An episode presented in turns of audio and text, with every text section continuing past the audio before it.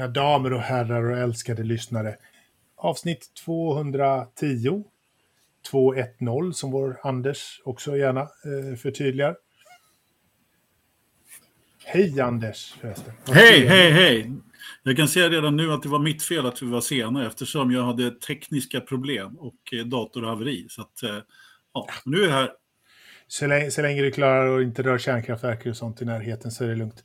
Så är vi Jag glada låta dina, dina haverier. Kristoffer, hur är kvällen? Ja, det är bra med mig. Det är bara positiva vindar här. Bara positiva. Ja, jag fick Ingen- ju vara ut... Inga haverier eller något sånt där spännande.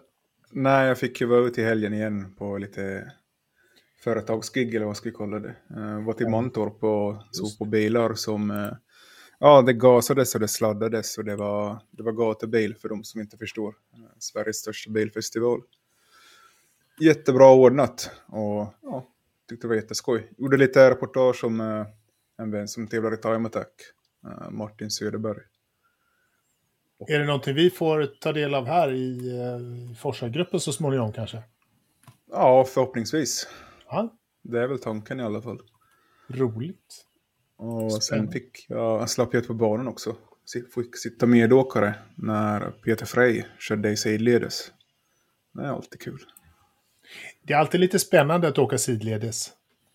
Ja, det är lite nyfiken kärlek för mig det här med drifting. Eh, Jag trodde inte jag skulle gilla det så mycket som jag gör. Ja. Spännande. Jag har aldrig testat. Ja, men jag har aldrig testat eh, drifting eller åka med. Har du gjort det, Anders? Hur, vad har du för erfarenhet av drifting? Alltså jag, jag, jag, den, den erfarenheten jag har, av drifting är att jag är uppvuxen med Volvo 240. Ja. Eh, Så att eh, det är... Varje, varje vinter. Ja, precis. Lite så. Annars så, drifting är inte riktigt min grej. Eh, så, eh, att titta på och så vidare. Men det är säkert roligt att köra, men eh, lite, lite novis sådär. Man måste nog vara lite mer insatt sådär. Men gas och sladdar, det, det, det har jag gjort en annan gång. En, en 240 turbo är rätt svårslaget. Mm. Det, det är mycket kul. Jag kan bara tänka mig Anders glider in på parkeringen med handjagaren i högsta hugg. Eller Jajamensan. 24 Inga år gammal. Mm. Och, och en fin 24. liten, fin liten mustasch på, på läppen där. Så. Ja. Eller? Ja. Han skulle passat bra där på gatubil. Ja? Ja. gamla 240. Ja. Jag tror Ja, det skulle men vara precis. uppfattat inslag. inslag. Jag tror att de är ut, eh, vet du, utskrotade nu, de som jag körde med, känns det som. Förmodligen. Ja, det, men man kan kolla i, i registret om de finns kvar. Men, ja. Nej, jag eh, har aldrig varit på gatubil. Eh, Jag trodde det var norskt eftersom de kör med norsk stavning. Jag försöker hålla mig undan från allt norskt. Så att, eh, ja. Ja, men det är jättebra ordnat där med Max Ja. Lundgren som en evenemangsansvarig. ja, Så kul. det, flöt, det flöt på jättebra, fast det var 30 000 pers på plats. Ja, imponerande. Roligt. Yes. Eh, Ja, mer, mera men- sånt. Så, sådana där event tycker vi eh, det finns lite för få av. Och, och liksom när man väl lyckas göra det bra, då är man förtjänt av ett och tydligt och trevligt omnämnande i lilla podden. Mm. Absolut. Vi har en liten sak också, det är att vi har ett litet gokartrace som kommer. Vi kommer att prata om det lite, lite då och då. Eh, det finns fortfarande platser kvar. Eh, vill ni vara med så skynda er gärna på att anmäla er. Det finns en deadline som, eh, som vi försöker hålla så att vi inte blir för sent ute, så att vi inte sätter en stackars eh, arrangör i klistret med att hålla en dag för oss som vi sen inte kan, kan fylla. Så att om ni tycker att det vore skoj, vara med och köra hyrkort med oss den 6 augusti. Hör av er och se till att ni får eh, plats. Så är det bara att rulla på. Jajamensan. Det vore kul om, det kan, eh, om vi kan bli några till. Ja. Eh, Vi, är, vi är rätt många redan, men det vore skoj. Anmäl er. Ja, Mycket. det är väl nio team vi har fått in, så vi börjar närma oss Mm. ett ordentligt startfält. Ja. Ja, Absolut. härligt, härligt. Jakob är ju-. Ja, Jakob och jag övar ikväll, så han är därför inte med i podden. Eller hur?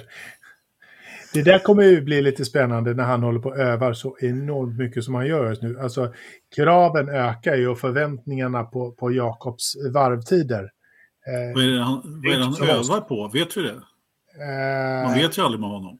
Nej, det vet vi inte. Men, men vi säger att det är karting. Okej. Jag tror han bär flyttlådor, men, men Ja. vi får väl se. We'll see. Eh, men eh, men eh, bara så du vet, herr Engelmark, tiderna runt, runt varvet måste droppa ganska rejält jämfört med Lövström och Ridderstolpe och, och övriga här. Lindén. Men, Ja. damer och herrar, vi ska inte bara prata drifting och, och karting. Det kommer säkert lite MotoGP också, för det kommer det alltid från Kristoffer. Har det varit någon MotoGP förresten? Det har det inte va? Jo, Ah, okej. också en ring. Ja, du ser, det, kom, det, kommer alltid, det kommer alltid lite MotoGP. Men vårt största fokus är väl ändå eh, helgens Formel 1-lopp.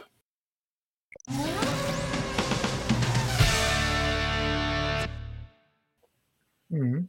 Vad säger man? Helgens begivenheter. Vad säger du om träningen? Såg du alla träningarna, Anders? Nej, jag såg inte riktigt alla, men jag såg, eh, såg väl, eller ja, jo, det gjorde jag nog faktiskt. Eh, det var, no, det var någon som jag inte såg riktigt, men det var ju torrt till en början och det var sen blött på tredje träningen, vilket ju gjorde att eh, det var, många, det var en del som var ute och, och nötte lite grann och försökt få, in, få till inställningarna och, i blött och så vidare. Bland annat Alonso som, som ju sen eh, kvalade på, i första startled dessutom. Och, och det var fler som försökte men det var få som, var några som misslyckades också. Eh, men eh, om vi, alltså, träningar och träningar. Jag gillar att vara, vara tillbaka på Il Notre Dame. Jag, Mm. det är inte världens mest spännande bana kanske. Eh, så, men jag vet inte, den har någonting. Den är ändå, den har varit med på kalendern så här väldigt länge. Ja, ja, det går att köra om. Eh, nu var det ju väl kanske inte det mest underhållande loppet som vi kanske kommer till sen då, men eh, jag, jag gillar ändå att vi var tillbaka i Montreal på, på ett eller annat sätt. Eh, vad säger du, Kristoffer? Ja, det är ju bara en, eh, en del intressanta lopp, för det är en kombination av stadsbana men ändå en riktig bana inom citat jämfört med Monaco och Azerbaijan tycker jag. Fast det. det är väldigt nära till väggarna. Så, men eh, det går ju att köra om med rätt förutsättningar. Eh, ja, ja men helt okej ändå.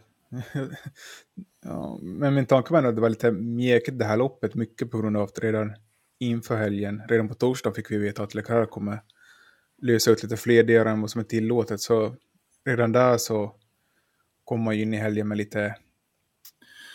Det kändes lite som att det var... Re- Fast, Red Bull, Red Bull hade det som en fördel redan där på ja. torsdagen. Men Det du, var- Det var ju inte så. De sa ju att de skulle ta straff på torsdagen, 10 platsers nedflyttning. Och så på Mm. fredagen så sa de att de inte skulle göra det.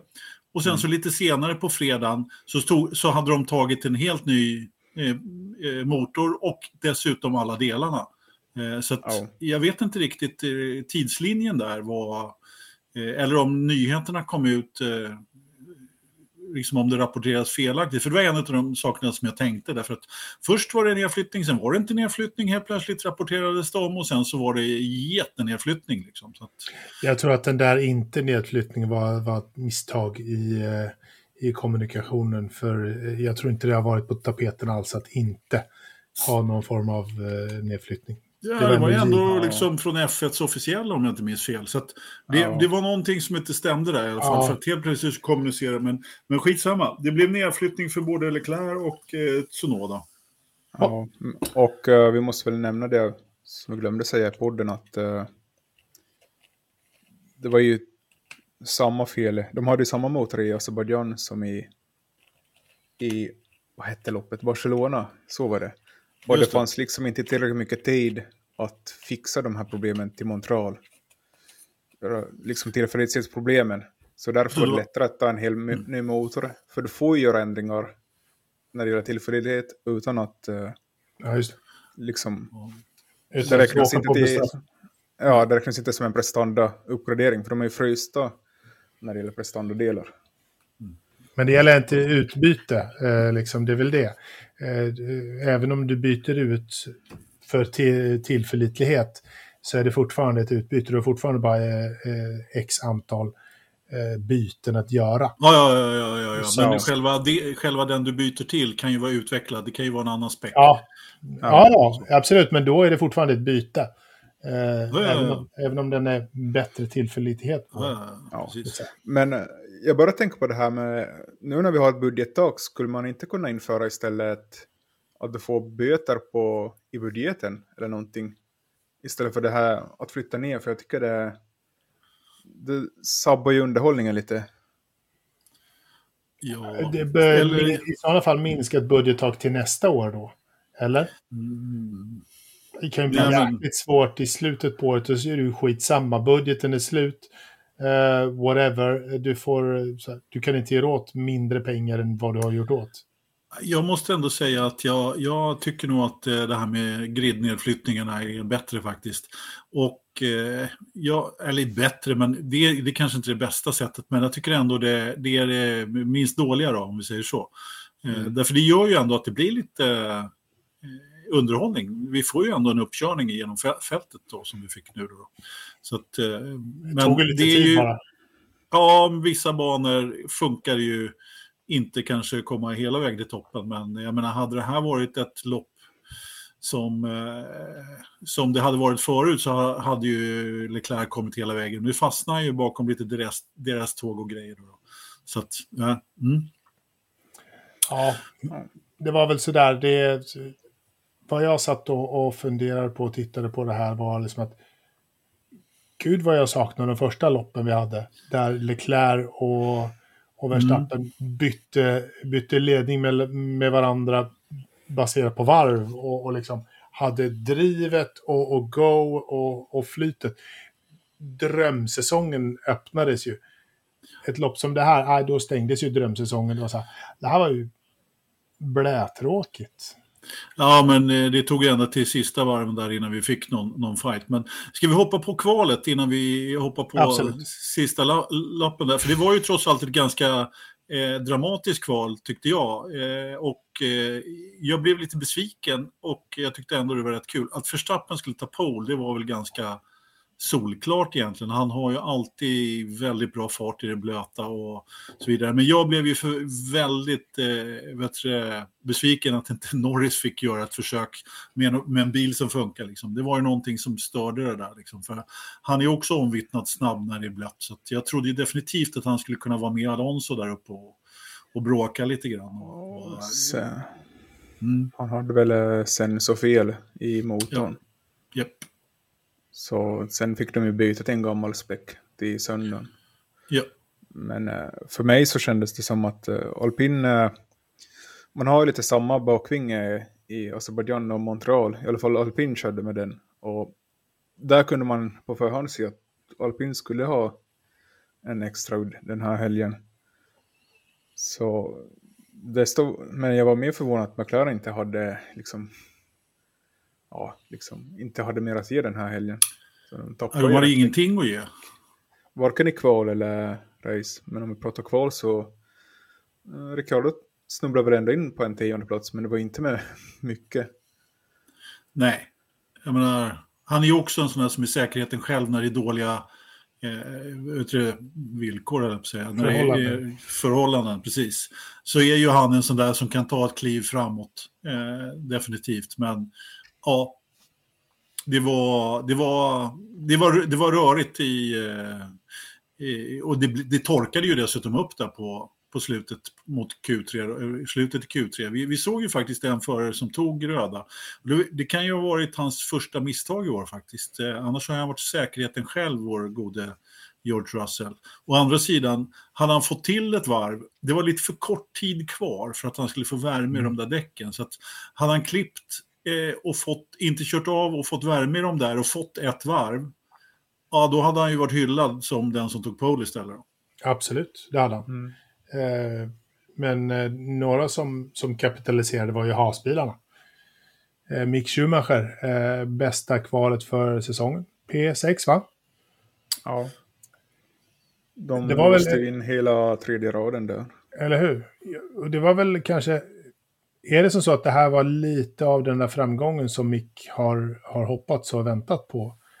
Eh, tror vi att det blir en boost i, i självförtroendet framöver? Alltså med tanke på söndagen där så är det ju svårt. Eftersom de eh, återigen gör ett, eller återigen, men de gör ett riktigt bra kval. Och sen, eh, sen så kan de inte leverera någonting på söndagen överhuvudtaget. Det kan vi komma till, men eh, först och främst jättebra kval, men... Men sen, var inte han, men sen pajade väl motorn? Så han ja, gjorde inte någonting. Liksom. Han... Nej, men återigen, det är ju fortfarande, jag menar, hade han seglat in på en poängplats där och tagit sina första poäng så hade ju det varit en stor boost, eh, ego-boost definitivt. Liksom. Nu var ju han besviken och, och det dansk eh, ännu mer, han var förbannad. Ja, det har varit det danska, hade jag också varit förbannad. Ja, det hade jag också faktiskt. Ja, Fan. ja men uh, var det något mer som stod ut i kvalet eller ska vi gå in på huvudrätten?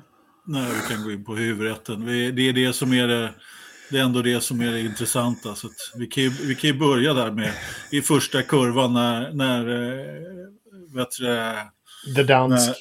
The Dansk ligger på utsidan av Lewis och knat, knatar till eh, framvingen lite grann så att den vickar lite grann. Som Fia tyckte var jättejobbigt så att han måste få... Han måste få en ny. Ja, ja.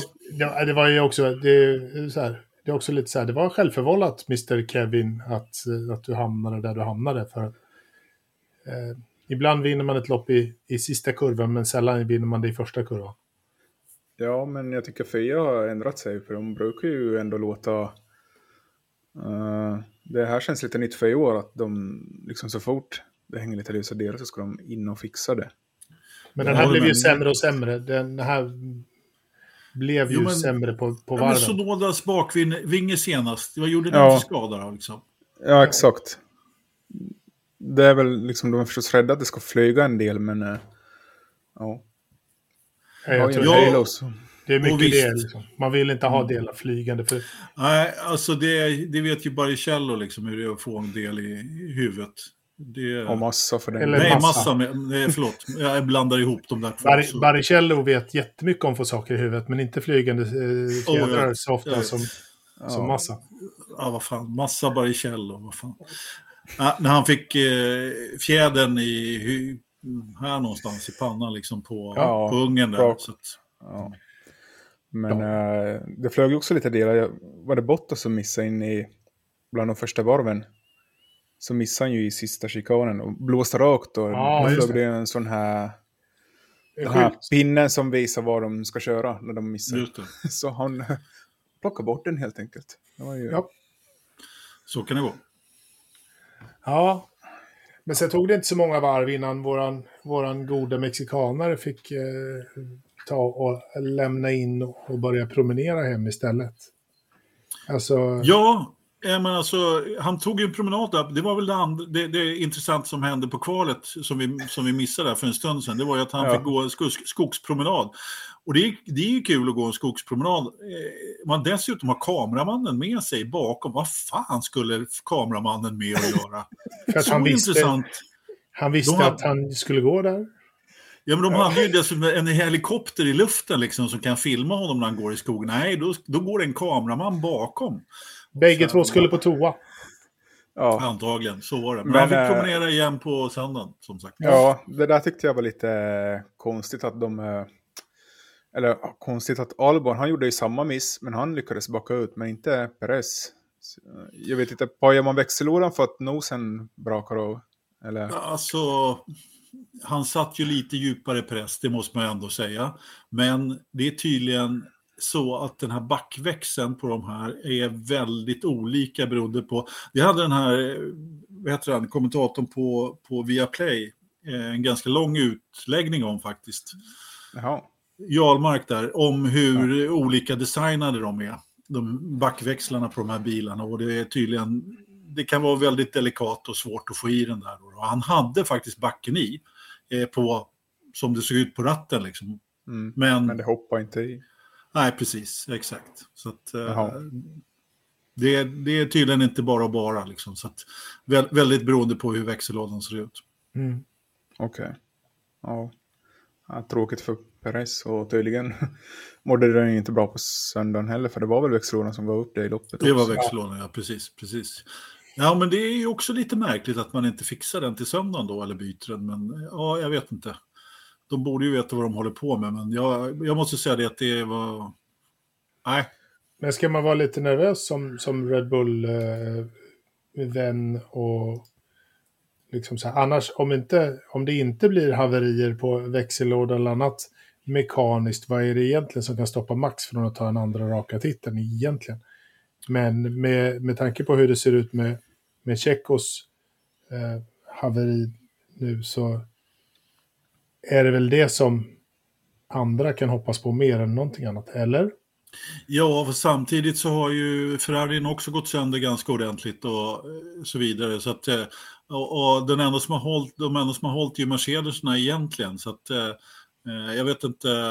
Ska vi hoppas på att både Mercedes och, eller Ferrari och Red Bull Ja. håller på att gå sönder så Mercedes kommer upp och George Russell kniper... Det var någon som lanserade den teorin här tidigare, men vad, vad säger du Kristoffer? Ja, alltså statistiskt sett så har ju Red Bull nu avbrutit fyra lopp med teknisk DNF jämfört med Ferrari som har tre Sex, bilar. och va? har- Nej, tre Tre? borde det vara. Ja, det borde vara så. Red Bull Okej. så, båda åkte ju bara en, sen en i Australien och nu en till här. Just det. Mm. Men uh, Ferrari har bara haft, eh, Var den där? i, ja i Azerbaijan och Barcelona. Tre stycken. Ja, Ja, De har inte haft någon mer. Så det är ju märkligt att Red Bull, leder, så- Red Bull leder så mycket. Nej men Ferrari har ju gjort andra missar istället. ja så är det. Så är det. De har ju, de har ju varit lite då, haft, haft lite otur när, på depådisken minst sagt. som, som vanligt med andra ord. Ja, Det men märkligt att de tappar så mycket poäng fast de ändå kommer i mål. Ja. Man får inte ihop det liksom i huvudet. Nej, Nej, men sen så har ju Sainz har ju gjort en massa dumheter också. Så att, mm. Ja, det var det jag menade. Att Sainz har avbrutit gånger där det inte har Mm. varit tekniska problem. Nej. Så, så är det. Men Precis, men vi får lite, lite spännande frågor i, i chatten, åtminstone i YouTube-chatten, om att eh, Mercedes verkade ju ha bättre fart än tidigare och att det studsade något mindre, eh, det här porpoising. Och vad jag hörde var ju att Mercedes, jag tror det var George som förklarade efter loppet att de, eh, de höjde inte eh, de här 10 millimeterna som eh, Fia har sagt eh, att man skulle göra. Men vad de gjorde var att de ändrade vinkeln eh, lite. Som gjorde att deras bilar inte studsade så mycket. Eh, så att det studsandet som var enligt honom var mer att banan var, var guppig och studsig. Det var inte porpoising som gjorde att det studsade eh, så här mycket den här helgen. Men visst kändes det som att de hade fart i motorn? Eller var det bara inbildning? Nej, men de är ju fortfarande, de har ju fortfarande inte sam, liksom, eh, de är ju inte i Red Bull och Ferrari-fart, men, men de har ju tillförlitligheten så att... Eh, Eh, Men är de så Så- pass mycket bättre än de andra? Är de så pass mycket före alpin och McLaren och alla de där så Ja. att de är klara tredje Ja. stallet? oh ja, oh ja. Långt. Det har de varit sen, eh, sen Spanien tycker jag de har varit det. Ja, Inte alltså Innan det. vi hade ju lite förhoppningar på McLaren där, men de har ju tappat helt nu här på sistone. Jag vet inte vad de håller på med riktigt. Så att det, det känns som att, och jag menar, det är bara att titta på hur Lewis körde också. Eh, nu när han då fick lite vittring på en pallplats här, eh, så, var ju han, så var ju han en helt annan förare egentligen. Eh, det märks ju direkt liksom, på, på honom och hans körning egentligen. Att nu, nu, var det, nu var det full fart framåt igen. Liksom. Han kom, han kom tillbaka lite till den, till den eh, Mm. Hamilton som vi har sett de senaste åren. Eller? Vad säger Ja, du? ja. Ja, när han fick micken där när han kom i mål på en tredje plats så var det direkt det här samma gamla... Jag får lite sura uppstötningar när han drar det här om alla fans i Montreal. Och, ja, det, jag har inte saknat det om man säger så. Jag vet inte vad ni tycker, men min personliga åsikt är att han eh, ljuger mer än politiker. På för fredagen hade han ju världens sämsta bil och Ja, sen på söndagen var bilen fantastisk och liksom Ja. för att han tog en podiumplacering. Så, Men han jag- tackade publiken. Jag kan Ja. tala om vad jag tycker om det. Jag kan säga att jag mutade en... Eh, mutade för första gången på väldigt länge. TVn. Det- Nej. Det har du haft som Ja. regel eh, de senaste sju åren att du mutar efter Ja, oh ja. Jag, kan, jag kan inte höra Lewis efter ett lopp. Det, det går bara inte. Han är en fantastisk chaufför, men jag kan inte lyssna på honom efter ett lopp. Det, det bara är så. Eh, Så att det var bara att muta igen. och det är ju synd att Russell är född i samma låda. Så det är... Ja. Men visst har han blivit tråkigare, Russell, sedan han flyttade upp till Mercedes? ja. Han blev Kanske- mycket tråkigare. Kanske Jo. det ingår att man ska köra för Mercedes, att man ska prata sådär. Ja, jag tror, jag tror att det är, så. Alltså han är inte på Lewis nivå i närheten. Kom igen. Nej, men men han var roligare i Williams. Han var mycket, han var mycket mer rakt på i, i, när han körde eh, en Williams. Eh, Mercedes Det än en Mercedes. Ja. Nu är han väldigt försiktig och, och sådär. Politiskt korrekt och alltihop. Ja, Men, eh, hörni. Vi... Eh, ja, precis. Loppet. Vad säger vi? Vad händer sen? Eh, vi får ett ganska långt... Eh, vi får en, en, en virtual safety car. Alonso går inte in i depå, det gör alla andra. Eh, vem var det som anordnade den andra safety caren? Som blev en riktig safety car sen? Det var väl... Eh? Yuki Tsunoda. Allas vår lilla vän. Var det inte Han- två Det var två först och två... Två virtual safety car och sen kom Synodas. Eh, när han brakade ut från depån i 390 km i timmen utan att svänga. Eller ja, han kunde inte svänga för han körde så fort. Det kan ha varit en... eh, Det var en... Vi ska inte föregå saker och ting, men en, en, en liten förstappen där. nej, nej, nej, jag hörde det sen att eh, nu har vi fått eh, tillgång till de här nedsnacken där i... In the cool down room. Ja, exakt, det heter det. Och där sa ju Sainz och Verstappen, båda de hade ju sympatier med Sonora. Att det, det är en liten hoppa där och de har båda varit väldigt oroliga över att inte göra den missen som Sonora gjorde. Så det var nog någonting som alla har liksom levt med hela helgen. Det är ju synd att stackars Jocke ska råka ut för det då. Så jag har sympatier för honom. Jag, jag måste säga det att alltså jag tyckte man kunde se med blotta ögat att han körde betydligt fortare på det där stället än alla andra. Så att jag har inga sympatier med någon. Trevligt, Anders. Alltid. Ja, ja. Nej, men... Uh, egentligen, det var ju mycket DRS-omkörningar och bla bla bla tills det äntligen blev någonting i de Mm. sista 8-10 varven. Och, eh, Sainz går in och får nya eh, sulor och allting sånt. Men vad... Vilket antiklimax eh, det blev egentligen av det här. Det var ju inte... Han hade två varv eller någonting som han försökte på.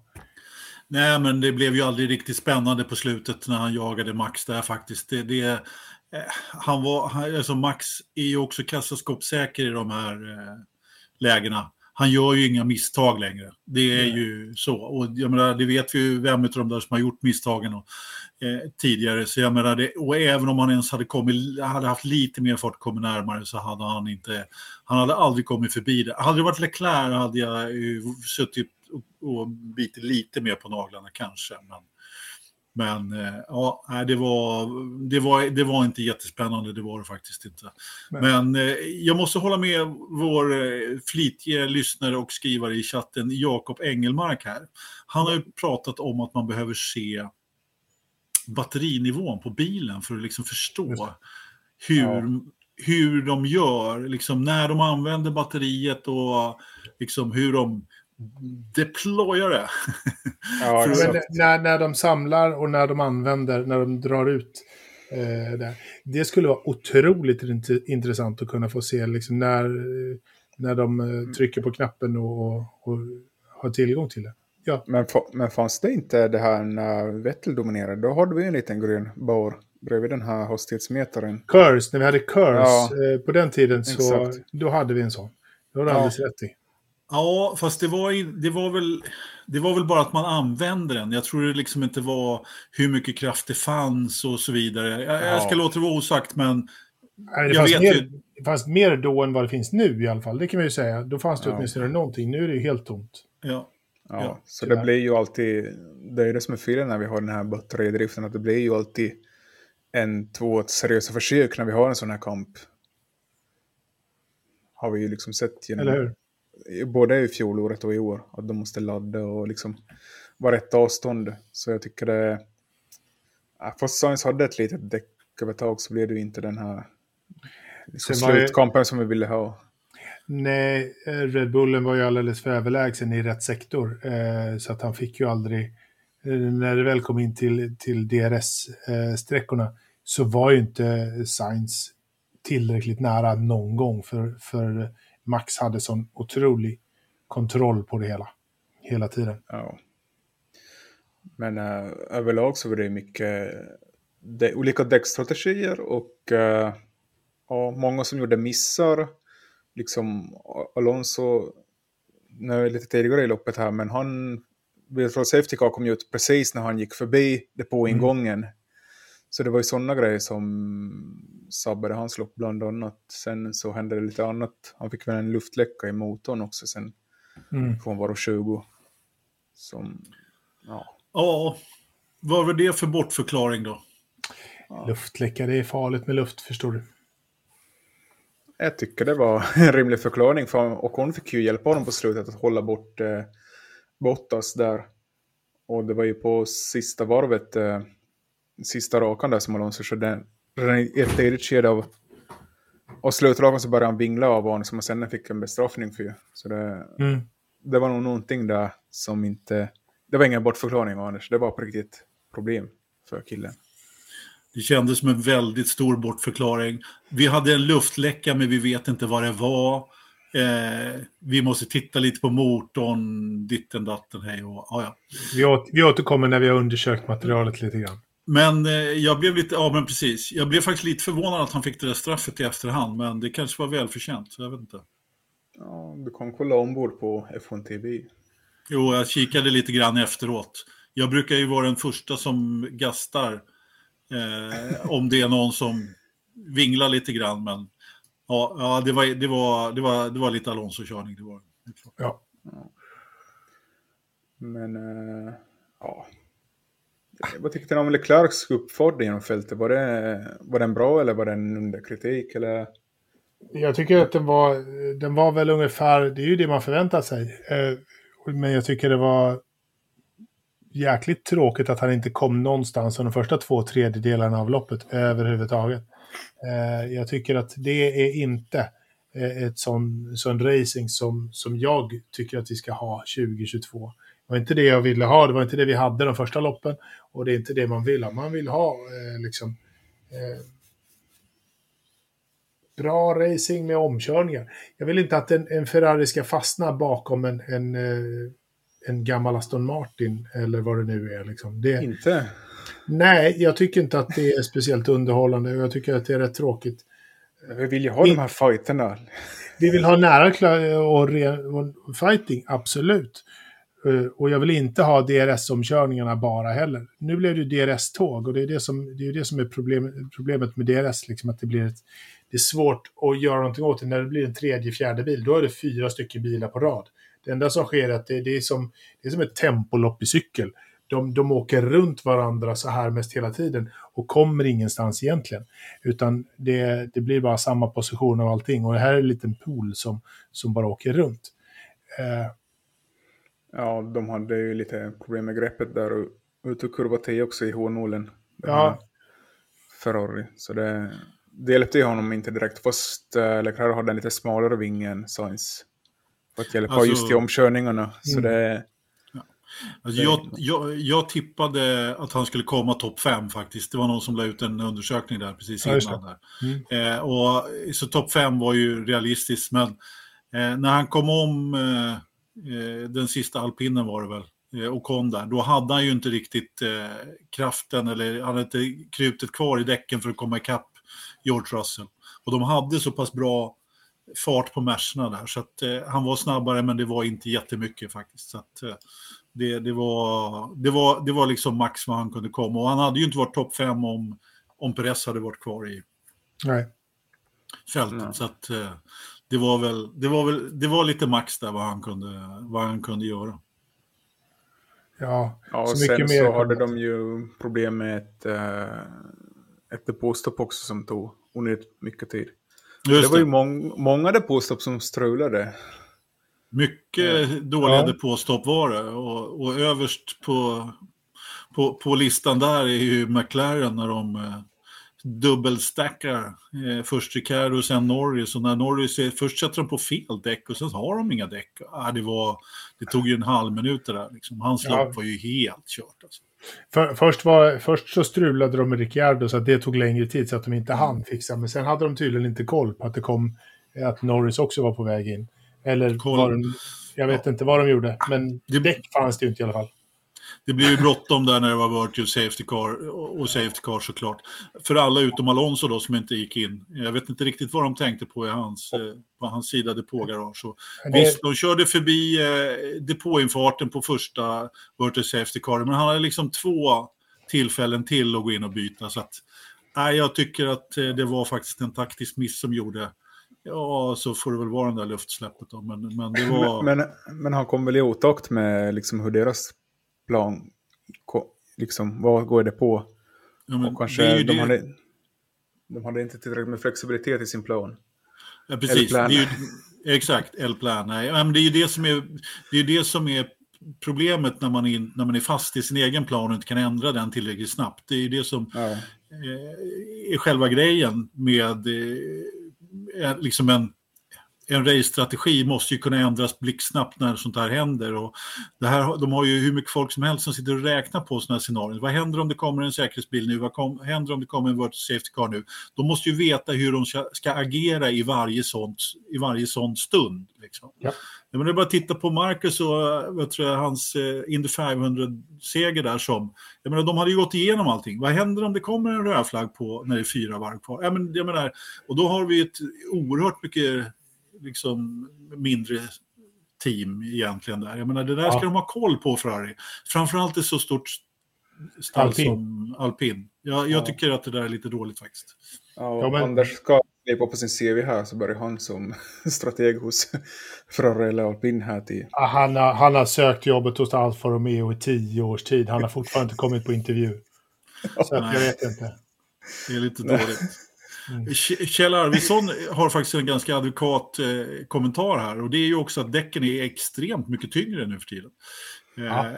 det och det alltså de är inte lite tyngre. Jag, kom, jag kommer inte ihåg eh, kilosiffran nu, men vägde de 40, nästan över 40 kilo ett helt hjul med däck och fälg. Alltså det, de var sjukt tunga verkligen. Ja, de är det är klart att det, det, det, då tar det några tiondelar till att springa fram dem också faktiskt. Det gör det helt klart. Ja, men då får vi gå på gym då som ska lyfta däcken. Jag tror att de Jo. går på gym. Det gör de kanske, men, men fortfarande så tar... Alltså det är, Det är Det är en- otympligt också. Det är ett, ett jävla liksom, schabrak det här. Det tar lite längre tid då liksom. Annars hade de kunnat kicka fram dem lätt. Ja, Ja, absolut. Men vad vi- tyckte ni ja. om eh, Kevin Magnusens lilla, lilla tänkte jag säga, långa långstint? Han gick ju aldrig på efter Nej. det där första och det gynnar ju inte han någonting. Jag vet inte vad de 56, tänkte. 56 varv på, på sina däck. Blev det slut. Alltså, dessutom, han blev ju omkörd av Latifi dessutom på slutet. Jag menar, nu hade han ingen bakom sig. Hallå Kevin, gå in och byt däck nu liksom. Du... Ja. Nej, den där var ju helt sanslöst dålig. Men det var, det var ju samma sak där. De, de fastnade ju i sin strategi också. I och med att de var tvungna att gå in och ta bort framvingen. De skulle naturligtvis ha gått in och tagit på medium. De hade varit sist ändå. Så att jag menar, Ja, men alltså vadå? Tredje sist eller sist spelar roll i, egentligen. Liksom, men, nej, egentligen inte så mycket. Men det var ju kul att Latifi slapp komma sist på hemmaplan. Ja, i sitt sista lopp. Ja. Ja, är det hans sista lopp verkligen? Ja, jag vet inte. Nej. Är det det? Det tror inte jag. Nej. Sitter är året inte ut? ett sånt stall. Ja, Williams är nog ett sånt stall så de, de byter inte någon mitt i en säsong känns det som. Nej, jag tror inte heller det är riktigt. Det har ju ryktats väldigt mycket om Piastri där. Och, så att, eh, och eh, Ottmar Schaffnauer där, han är ju då reservförare i alpin. Han hade ju uttalat sig där om någonting, att de hade en plan för honom. Då. Vi får väl se. Ja, han kommer det. köra 2023. Så Ja. ja, det kommer Ja, men nog precis. bli. Det var någon faktiskt, när vi är inne på Latifi, vi behöver inte prata så mycket om honom egentligen för han gör ju ingen glad eh, så, men det, alltså, jag har ju fundrats lite grann vad, är, vad är problemet, för han, han är ingen dålig racerförare, han har inte varit en, inte en sån dålig racerförare så att alla, men han har ju inte utvecklats i Formel 1. Han har ju inte kommit, han har inte kommit någon vart. Det händer ju ingenting på utvecklings, utvecklingskurvan där verkligen. Och det är det som är, det är liksom lite nyckeln här när man kom, kommer till en sån här, att du måste ju liksom titta, lära, eh, vara försiktig och så köra snabbare och snabbare och snabbare. Liksom. Han, det, är väl det, som, det, är väl det som är Mick Schumachers problematik också. Det är utvecklingskurvan är alldeles för flack där med. Sant. Så att, uh, bägge han, var ju ändå ganska, ganska, han var ändå ganska snabb inledningsvis, vilket han inte brukar vara, Mick. Mm. Uh, så att, ja. Men å andra ja. sidan så hade han ju då Mazepin som stallkamrat. Så att, ja. Uh, ja. Det, det, har man ju märkt nu att när han har det dansk som stallkamrat så, så är det ju någonting helt annat. Och där, och där kan man väl säga, förlåt, men då kan man säga att Jukit Tsunoda är väl den av, av de som har utvecklats eh, mm. till i år mer än de andra. Så att han, han förtjänar ju sin plats något extra. Om man bara lär sig att inte köra för fort ute på. Ja, för det, det, absolut. Vi kan prata depåkörningar eh, också. Vi bör ja. faktiskt prata om en annan eh, men, men, men, men, men, vi ska prata om Mick Schumacher nu. Jaha, vill du också ja. prata om Mick Schumacher? ja. Okay, Vet ni vilket intressant rekord han håller på att uh, komma i fått i snart? Hur många lopp man har tagit innan man tar sin första poäng? Ja, exakt. Han Hur... är på 31 nu. Vem leder? Uh, gissa. Sean Alesi. han, tog, han kom fyra i sitt första lopp. Förbannade skit heller. Det var bara Ghost Rider. Ja. Men en italienare som också har kört för Ferrari faktiskt. Eh, vadå, var det Fisichella? Nej. Nej. Han har inte gjort någon glad, i och för sig. Jag Michele, kan andra... Michele Alboreto. Nej. Det är ju han som körde två lopp för Ferrari 2009. Jaså? Uh, Luca Badwer. Ja, Luca Bad. Jag kommer att dra kortet Luca Bador. Ja, liksom körde 93, 95, 96, 99 och sen 2009. Tog inte en enda poäng. Fast trots... På hur många lopp då? På 50 lopp. 50 lopp? Mm. Ja, ja. Men han har lite kvar i alla fall, vår, vår gode Mick. Om man, alltså, man måste ju ändå säga så här att Luca Bador, han körde kanske inte i Ferrari hela tiden eh, här, utan Nej. han körde i ganska dåliga stall. Eh, ja. Men alla brukar måste... ju kunna slarva in en poäng. Ja, man måste också tänka på att alltså nu får man poäng när man kommer tia. Då fick ja, man en poäng när man, kom, när man kom sexa. Så att, ja. ja. Det är ju sant. Att... Så därför om Schumacher skulle komma upp i det här rekordet, då skulle han se inte så bra ut. Nej, vi får väl hoppas att han inte får. Nej, men han vill nog definitivt ta sin första poäng där alla gånger. Ja. Men kan vi inte prata om en annan eh, rookie som gör, eller rookie är han ju inte, men eh, som, gör, som faktiskt gjorde det bra igår eh, på Kanals GP och det är ju Guan Yu Cho faktiskt. Men han är ju årets rookie. Ja, ja, han är rookie, men jag menar att Schumacher inte var rookie ja. eh, på det sättet. Okay. Men eh, jag måste ju säga att han gjorde ju ändå ett bra lopp faktiskt. Eh, och går ju från klarhet till klarhet som jag skulle ha sagt. Just nu i alla fall. Ja, leverera lite grann när Bottas inte levererar. Nu, nu lyckades ju Bottas eh, kläpp, klippa honom här på, till slut med mycket möda och stort besvär. Vad, vad säger du, eh, Bottas-fanet nummer ett? Ja, Bottas hade det där som en liten osk när en safety car kom ner och han tjänade många positioner. Han har ju ja. äntligen börjat få flyt med det här efter fem års olycka i Mercedes. Så har han ju på något sätt lyckats få, liksom, få lite flyt med att det, det, på, det var ju samma vad det i Bahrain så kom det väl en safety car som hjälpte honom på slutet och ja, Just det. den fortsätter. Är man ja, bra, vad är, det, vad är det som Ingmar Stenmark brukar säga? Det passar på Bottas nu. Ju mer jag tränar, ju mer tur har jag. Precis. Ja, exakt. Han har tränat i fem år med andra ord. Mm. Ja. ja. Ja, nej, men det är väl bra. Eh, men Guan Yu Zhou, ja, han är inte min favorit. Eh, och, och, jag har, kommer att ha svårt för det, men, men han, han gör det faktiskt helt okej. Okay. Det får, man, får ju till och med jag eh, ge honom. Att det här är faktiskt rätt bra. Rullat av honom de senaste loppen definitivt. Så att, eh, ja, jag håller med dig Anders. Det, det är väl... Ja, men jag tycker att han behöver lyftas fram lite grann eftersom ja. Eh, vi kanske har varit lite tuffa mot honom. Jag tycker att han gjorde det rätt bra. Eh, faktiskt. Det, det fanns de som gjorde det sämre. Jag menar, det finns ju, fanns ju några som, jag menar, kolla på, på, om vi ska prata om Aston Martin-bilarna till exempel. Jag menar, Vettel var ju ingenstans. Eh, han var ju ändå på, på poängplats och långt före stallkamraten Stroll. Men lyckades ändå sjabbla bort det i slutet på gamla däck istället för... Och de gjorde ju också ett taskigt depåarbete där liksom. Så att, jag vet inte riktigt. Eh, vem men var det mer som rasslade, rasslade ner? Ricardo försvann ju från poängplatsen där också på gamla däck på slutet. Nej, men det är McLaren, det är Aston Martin eh, som, som verkligen inte, inte levererar som, som team. Det är förare, enstaka förare som, som gör det i Lando Norris egentligen då, men, men eh, Ja, och när, när stallet vill, vill så kan han har ju ändå gjort några bra resultat i år, men som Ricardo inte har gjort. Men nu har han ju nu, nu, nu är det andra tävlingen i rad som Ricardo är före honom. Det är ju inga roliga resultat ändå, men eh, nej, nej McLaren är rejält på dekis. Vi får se hur det ser ut när vi kommer till Silverstone sen. Men äh, ska vi prata lite om vad vi tycker liksom om det här, ja, själva loppet liksom och just när vi har just när reglementet som äh, vår lyssnare Jakob lyfte upp att äh, tycker ni, jag tycker inte att äh, det här nya reglementet har levererat nu så här nio lopp in. Det är nästan samma om inte sämre än vad det var förra året. Det är ju inte den här utlovade förbättringen eller som jag ser det. Det är inte... fortfarande samma fel med batteridrift och ladda batterier och däck som inte däck som har för stor påverkan och DRS-omkörningar, eller? Ja, alltså så här. Om vi ser de senaste loppen så nej, då eh, har det inte skett någon större förändring. Och det, jag återkommer till det, de första loppen var ju helt magiska.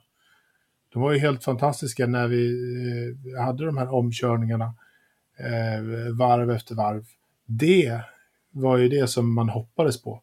Sen har det ju bara gått ut för eh, hela året och det har egentligen bara blivit ska jag inte säga, jo, men tråkigare och tråkigare för varje helg som har gått egentligen.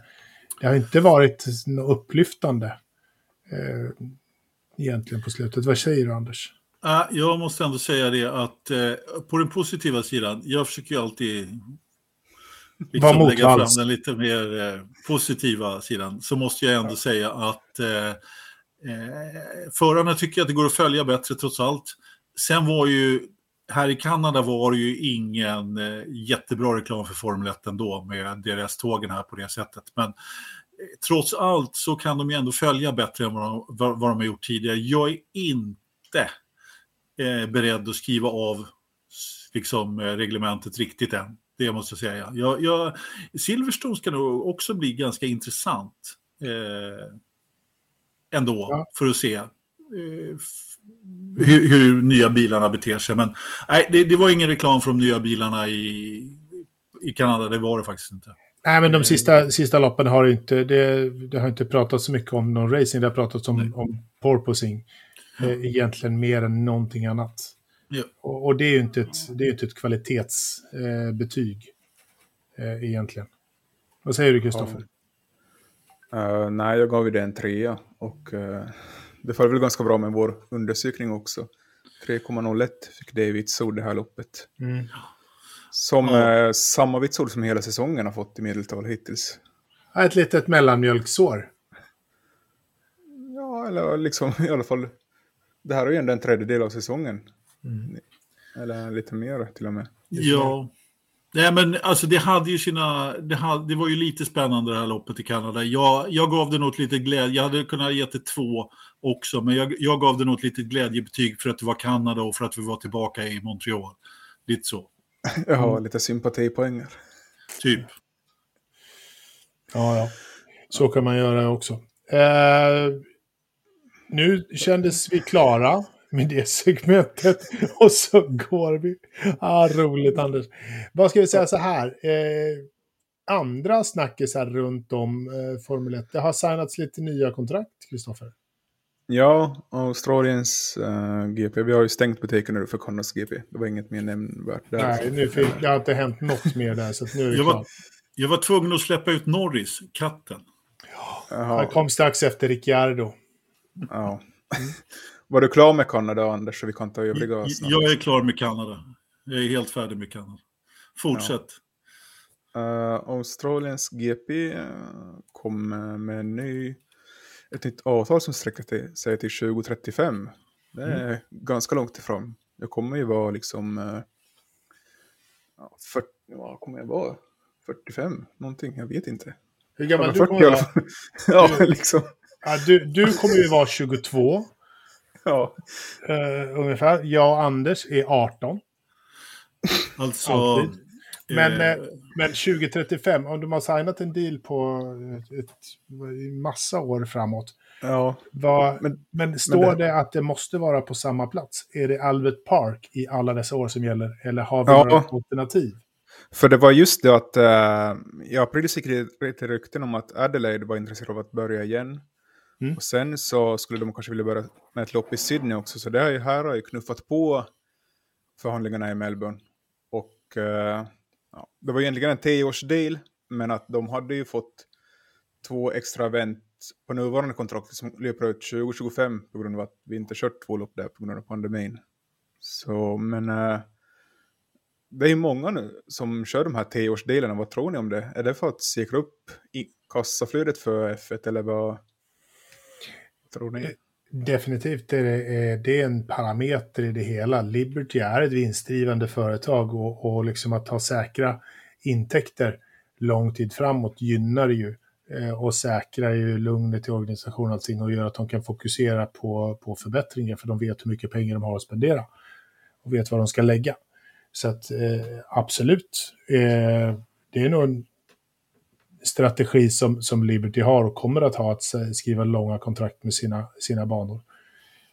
Sen ser de alltid till att ha ett, eh, ett sätt att komma ur kontraktet.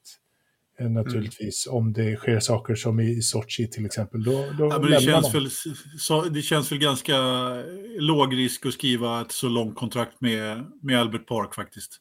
Eh, ja, ja, om, om de hade gjort det med Saudiarabien, det var, de har väl i och för sig femårskontrakt eller någon annan skitbana, då hade jag ju skrikit i högan sky faktiskt. Eh, men att, och dessutom så ingick det väl i det här kontraktet att Albert Park ska vara öppningslopp eh, i några Hälften. utav de här va? Ja, hälften Hälften. av de här tio ska vara öppningslopp och andra så ska vara inom de tre första på året. Så det är ju att de fick, fick Ja, jag- bakåt också. Jag gillar, jag gillar Albert Park som, som premiär. Det är trevligt. Och plus att F2 och F3 kommer dit. Det blir Just ju det. Anders glad för ju.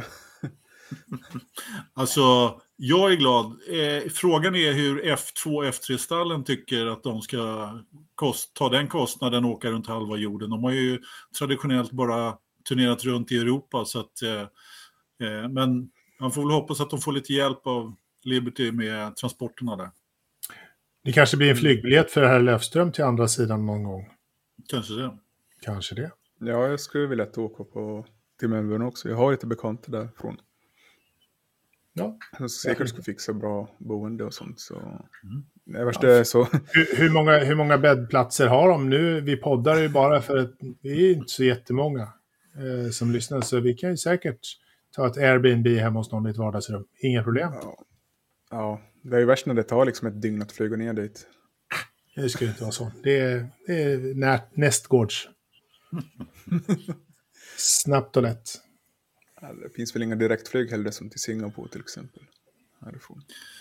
Nej, du måste nog stanna någonstans. I I Mellanöstern. Någonstans i Mellanöstern Lo, Los Angeles. Ja. går också. ja, det går att flyga det hållet också. Nej, tänk på det. Välkomna till Logistikpodden 3.5. Ja, Eh, precis. Exakt. ja. Hörrni, vi måste snacka lite om eh, studsningen också. Eh, Fias eh, nya regler där. Precis. vad, vad, vad, har du koll på de tekniska detaljerna, Kristoffer? Uh, nej, jag har väl koll på att det kom väldigt uh, plötsligt det här liksom på torsdag kväll och så ville de införa det på fredagen. de släppte en liten bomb där med att de ska börja meta och ha sig... Jag minns inte exakt hur man skulle... Ja, man ska meta med sensorer och instrument här som John Evely sa. Mm. Och, uh, ja, nu, sen kom de fram till att de kan inte applicera det här för de har dels inte utvecklat verktygen för att mäta det här. För man kom på det här kvällen innan och sa bara att vi kommer mäta det imorgon och tydligen kunde man inte det. Och dels så måste man ge stallen också möjlighet att uh, hinna ändra det här.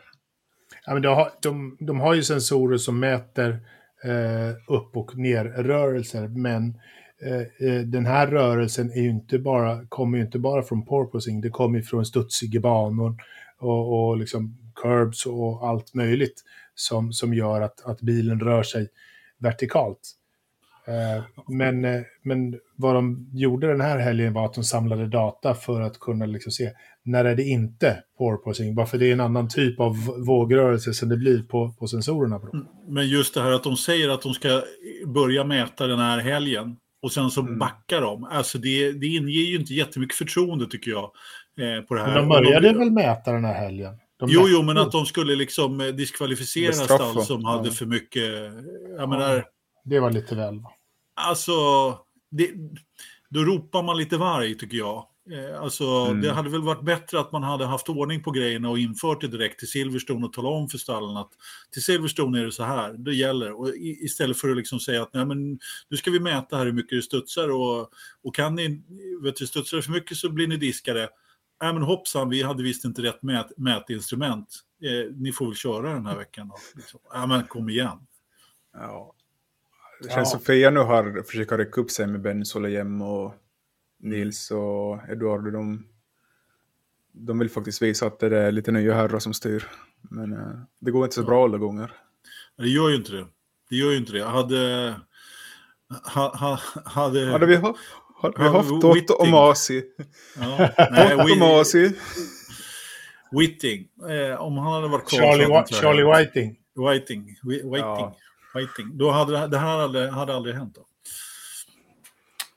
Ja, men de kommer ju ha ett möte om det här nu i veckan faktiskt Precis. också. Mm.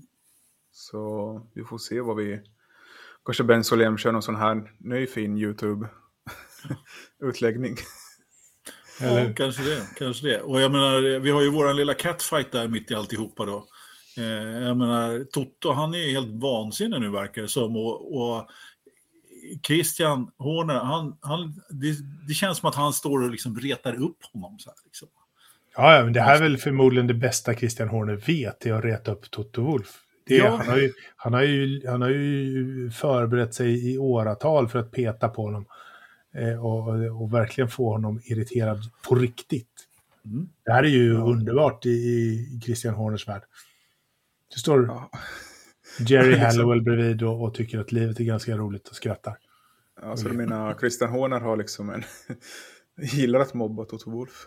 Lite vuxenmobbning. Jag, jag tror att jag är vuxenmobbning, vet jag inte, men jag tror att han tycker att det är skitroligt att sätta en pinne i sidan på honom hela tiden.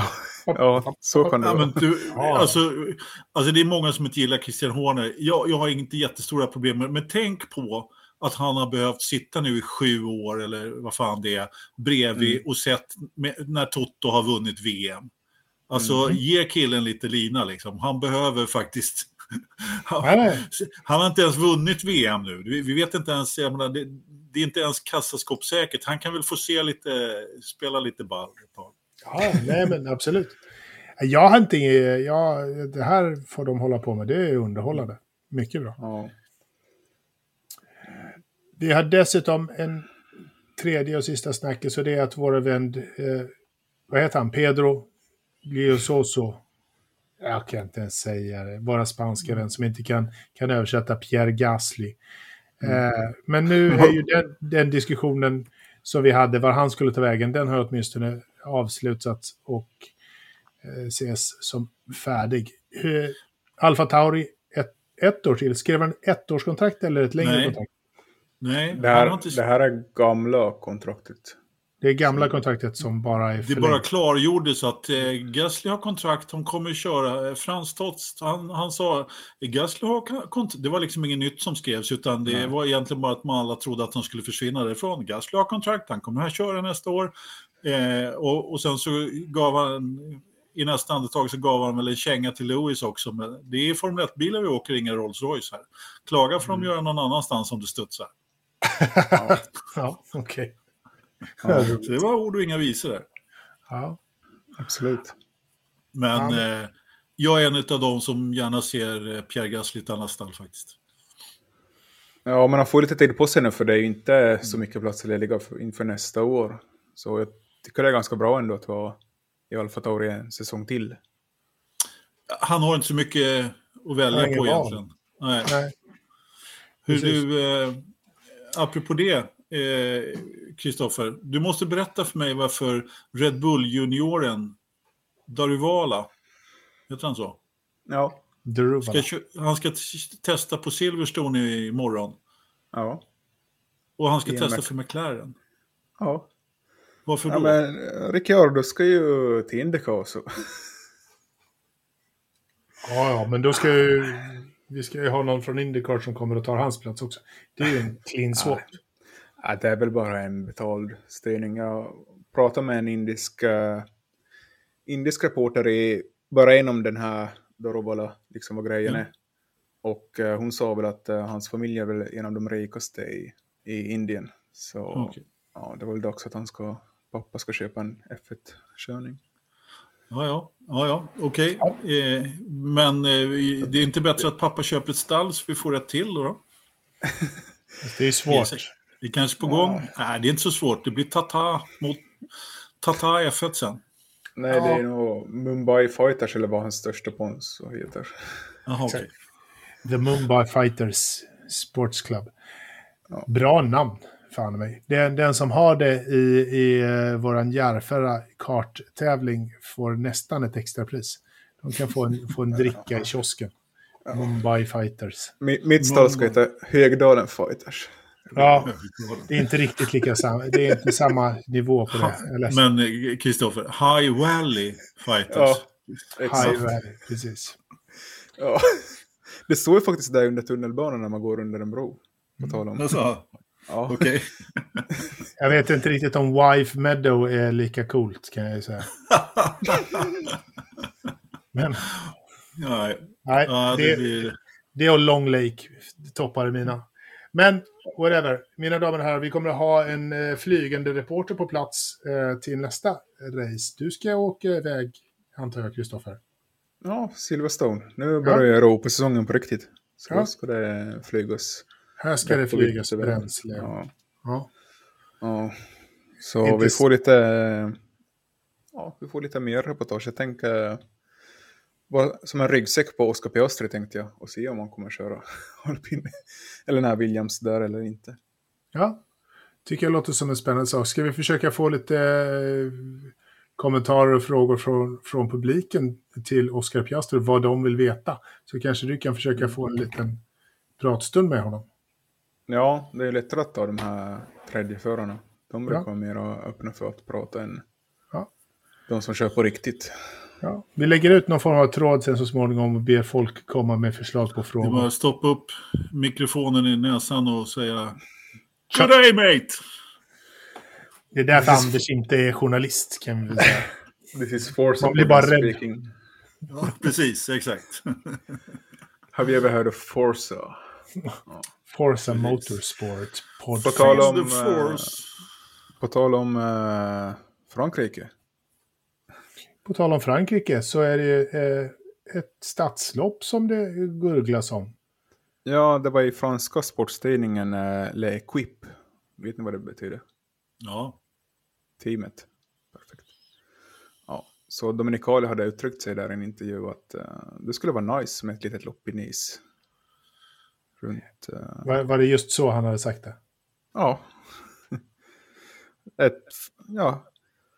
Ett förslag från att uh, Nice har börjat titta på att börja hosta ett race. För att eh, det här i Paul Ricard fungerar väl inte riktigt. Nej. Och eh, det skulle bli en stadsbana då inne i Nice. Men alltså, hallå. En stadsbana till, liksom braka fram där på, vad fan heter den, Parad, Anglais eller vad fan den heter, gatan där mitt vid, vid Medelhavet. Framför Negresco där. Nej, alltså glöm det. Kan vi få en riktig racerbana till istället? Vi har ju trots allt ett, ett lopp mindre än 30 mil därifrån österut som är ju är groteskt redan. Nej, stoppa upp det där någonstans där solen inte skiner, tack. Ja, men jag tror mycket av det här handlar om att uh, pusha på det här Monaco-avtalet också. Och... Så kan det vara. Så kan det vara. Promenad, det Anglais heter den. Ursäkta ja. min dåliga lokalkunskap i Nice. Ja, men det här skulle inte vara där nere vid promenaden tror jag, utan det skulle vara runt uh, en fotbollsstadion som heter så mycket som jag har glömt namnet på den. Allianz Stadium är sponsorn i alla fall. Ja. Tysk sponsor. Perfekt i Frankrike. Mm. Ja, men för fan, jobba för ett lopp på, på Nybering eller på Hockenheim istället. Mm. Ja, men när vi ändå talar kalender nu då, så mm, mina källor från Montreal så säger att eh, det planeras vilt den här kalendern för 2023. Och det ser ut att bli ändra 23 eller 24 lopp. Och... Eh, 24. Ja, ja, och där, jag antar Monaco räknat det 24. Men att eh, Las Vegas är nytt och så ser det ut som att Sydafrika faktiskt har fått ihop en bana. Mm.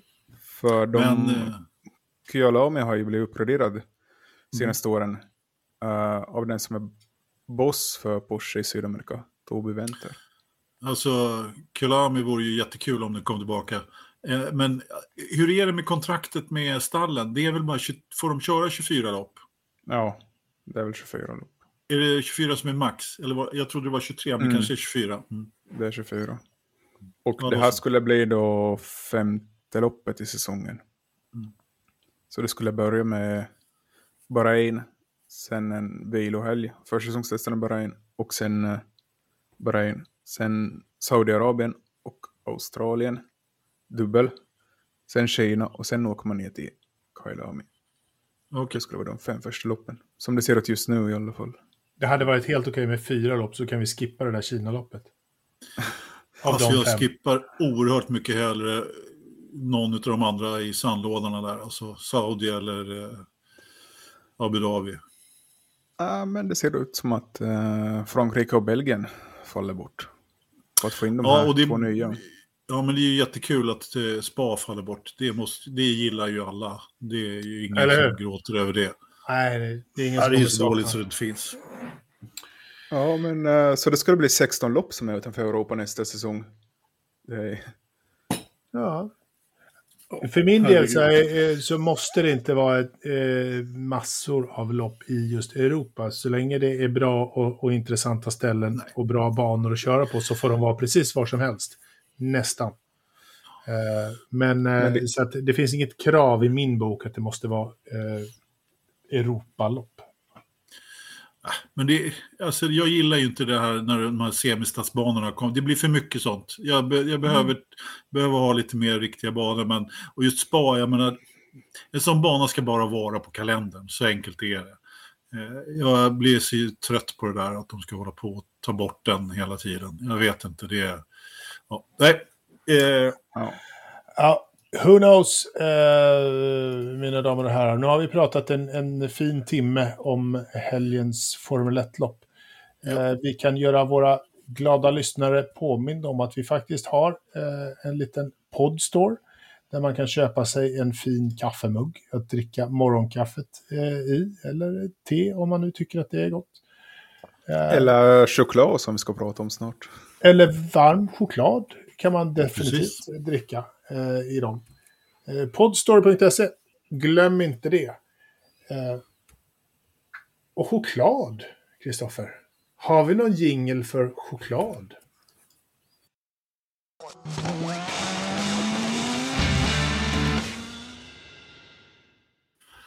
Ja. Märkligt likt våran Indycar-jingel. Men låt oss kalla den chokladjingel för, för dagens avsnitt. Våra vänner, choklad. Husky Chocolate. Eh, sponsrar Marcus bland annat. Eh, ordentligt sponsrat Marcus i ett antal år här nu. Men eh, hur står det egentligen till i Husky-lagren? Eh, är det rätt eller är det fel? Husky Chocolate. Ja. Eh, som, som då eh, svenskt bolag, eh, moderbolag Tjocki AB som man, har, som man har startat. Eh, man ville då expandera till den amerikanska marknaden, marknaden och deras, alltså deras huvud, liksom, det här är ju ett bolag som har gjort deras affärsidé har varit att de har liksom leasat ut eller sålt chokladmaskiner som gör varm choklad på, på skidorter. Liksom. Det, är, det är affärsidén som har funnits under en period. Och nu har man liksom börjat steppa upp lite grann och, och jobba lite hårdare. Och så har man då lanserat de här små som går att köpa i affärer ibland och så vidare. De finns ju inte överallt, liksom sådana här kalla rackare som du har, som ni har testat, testat. säkert. Liksom. Ja. Ja. Och då, då, eller då vill man ju ha en partner på, på amerikanska sidan då. Och vem är inte bättre då än Stanton Barrett som är en gammal racerförare får vi väl ändå kalla honom, han har kört eh, 25 Nascar-lopp eller något sånt där, bäst 38. Eh, och de som vet något om Nascar, de vet att det är 43 bilar, så att han har ingen lysande karriär som, eh, som Nascar-förare. Så. Han körde lite grann i de lägre serierna också. Då. Men i vilket fall som helst, bor i Aspen, gammal stuntman och, och ditten och latten. Eh, ja, han, han, var, han var helt rätt man då för att eh, kunna Eh, Eh, ta Husky till USA. Då, då. Eh, lång, eh, det är väldigt mycket i den här historien, men, men det är lite bakgrunden till det vi ska komma till i alla fall, just det här med Stanton Barrett. Då, för att han, eh, han köper in sig i Husky Chocolate, eller i det här moderbolaget då, som heter Chocky AB. Och det som sen leder till själva stämningen, eh, för det är nämligen så att Stanton Barrett, då, hans bolag då, Stanton Barrett Enterprises, han har stämt Chocky AB. Eh, för att de har gjort en ny emission med aktier. För att, och eh, det för att, för att eh, han får då liksom en mindre del av bolaget när man liksom har utnyttjat fler aktier. Eh, jag kan för, sitta och förklara hur länge som helst, det, det är liksom inte så stor idé, men man, grundtanken är att Husky är ju då dessutom spons, sponsrar dessutom Hammarby fotboll och lite andra profilerade grejer. Och det här har ju gjort att det har blivit ganska stor uppmärksamhet på det. Vilket då den här Expressen-reporten då liksom hitta, eh, då har följt den här eh, domen då gentemot Haske. Och i och med att den blev en domstolsförhandling, att det, blev, att det gick ända till tingsrätten, så blev det, en, så blev det då publikt vad Tjocke AB har gjort i, och hur mycket de har sponsrat eh, de olika delarna. Och då, då kom det ju fram då att de hade något avtal med Hammarby som gjorde att de gav 8 miljoner per år eller vad. Jag, jag kommer inte ihåg den exakta siffran och att sponsringen till Marcus var någonstans i 40 miljoners eh, eh kaliber då via eh, Finn Rausings gamla bolag Longbow då tydligen, om jag förstod det hela rätt. Eh, det, det, var tydligen inte riktigt lika, lika noga. Men i vilket fall som helst, vad Chocky AB försökte göra, alltså det här, då, nu har vi ett bolag som har skulder upp över öronen. De har så mycket skulder så att Alltså det var någon skuld på 9 miljoner eller något sånt där. Eh, och då är det, då är det helt enkelt så att en, en ägarna i Chocky AB, de är eh, 10 av Stanton Barrett, Eh, och sen så hade då moderbolaget som står för alla pengarna, det är ett fastighetsbolag med en fastighetsmiljardär som, som har ett moderbolag i Holland. Eh, ja, ni hör ju själva, ni, om ni orkar lyssna på, på detta. Han äger då 20% och resten så äger då, eh, nu har jag till och med glömt om det är, det är tre, tre stycken till då. Eh, Fredrik von Essen via bolag och Linus Westman. Då, liksom. Och vad man gjorde då var helt enkelt att man lurade Stanton Barrett eh, att man då hade en skuld att betala till det här moderbolaget, spädde ut aktierna så att Stanton Barretts andel i bolaget blev mindre än 10% Och blir då eh, vet du, andelen i bolaget mindre än 10% då kan inte han eh, liksom då faller en massa skyldigheter eller rättigheter som han har i bolaget. Han kan liksom inte göra eh, påkalla en kontrollbalansräkning och vad det är för någonting. Så, så de, de, de, de körde helt enkelt en, en luring med honom för att bli av med honom. Och i samma veva som man då gör det här så startar man dessutom ett nytt bolag, Chock International AB, utan honom för att liksom ta affärerna vidare eh, i, i det här. Då. Så att, och det här bolaget har ju nästan inga inkomster överhuvudtaget, utan allting kommer från det här fastighetsbolaget då, som, eh, vars vissa delar dessutom är noterade på Stockholmsbörsen och så vidare. Men vi har en stark, eh, vad hette han nu då? Jag har till och med glömt honom. Han heter Andersson eller något sånt där. Den här fastighetsmiljardären, ja, fastighetsmiljardären då, som, som har stått för väldigt mycket pengar då, då eh, så att säga då, och eh, fått med sig då Fredrik von Essen och, och Linus Westman. Och det, det, finns hur mycket som helst att läsa om det här. Och sen, sen, kan man ju bara fundera lite grann på, de har nog haft någon tanke om att de ska lansera det här, men jag menar, vi har ju en produkt som inte är lanserad. Jag menar, åker du till fjällen så får du dricka lite Husky choklad, men jag menar, du har ju en produkt som inte går att köpa i USA. Liksom. Det, det är på något sätt helt absurt egentligen. Så på no det, det, det, luktar väldigt mycket Rich Energy om den här affären, även fast det kanske inte gör det. För jag menar, de har ju trots allt haft pengarna bakom då och så vidare. Men jag blir inte riktigt klok på, det, på affärerna överhuvudtaget, men på något sätt så, Stanton Barrett knäppte dem på näsan för han, han vann eh, i, i tingsrätten och fick eh, rättegångskostnaderna betala. Så de, de försökte dra en luring på honom helt enkelt. Och det, det är det som har gjort att allt det här har kommit fram i, i dagen. Kristoffer?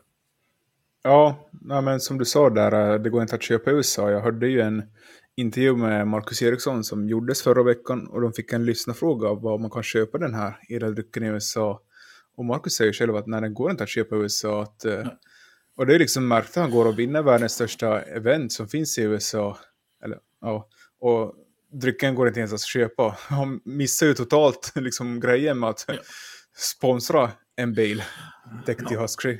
Sen om det är så att det har att göra med att man inte har lanserat på den amerikanska marknaden på grund av eh, att Stanton Barrett då har stått i, liksom, att de har varit en tvist där, eller om det, ja, i vilket fall som helst så, det, det, det, det är väldigt märkligt, eh, ja. alltihopa. Ja, och just det här också att man bara har två anställda och liksom man lägger totalt 240 miljoner på sponsring i olika sportsammanhang. Dels också ja, ja. att man har varit tvungen att vaska halva varulagret för att det datumet gick ut. Ja.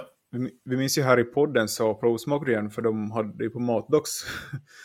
det är dit sådana här med kort datumprodukter hamnar. Så kunde Exakt. man köpa dem för fem kronor styck. Så det verkar ju som att det inte finns intresse heller att butik att köpa in den här produkten om de hamnar vaska och liksom sälja bort det till sådana här restbutiker. Men det, det, aldrig, jag tror, det känns som att det är någonting som har gått snett här, för de har betalat så oerhört mycket pengar för just de här satsningarna och sen så, eh, det känns som att det är bara en bisak den här produkten lite grann. De har liksom bara tagit fram någonting mm. bara för att de vill synas och vara med. Liksom. Eh, lite, det, det, det luktar eh, Rich Kennedy lång väg faktiskt. Eh, mycket Men då kommer, märkligt. Då kommer ju nästa följdfråga och vad händer när det här korthuset faller ihop på riktigt? Hur ja, men grejen är ju den att... Vad händer med Marcos karriär i, i. Indycar då? För han sitter ju i den här båten. Mm. Eller? Ja, alltså han får ju fortfarande, han är ju fortfarande sponsrad och jag menar, de gillar ju att kasta pengar på, på lag liksom och visa sitt varumärke fortfarande. Och stora skillnaden med Rich Energy är att här får de ju betalt. Eh, ja. liksom. Här jo, finns det ju pengar men, bakom.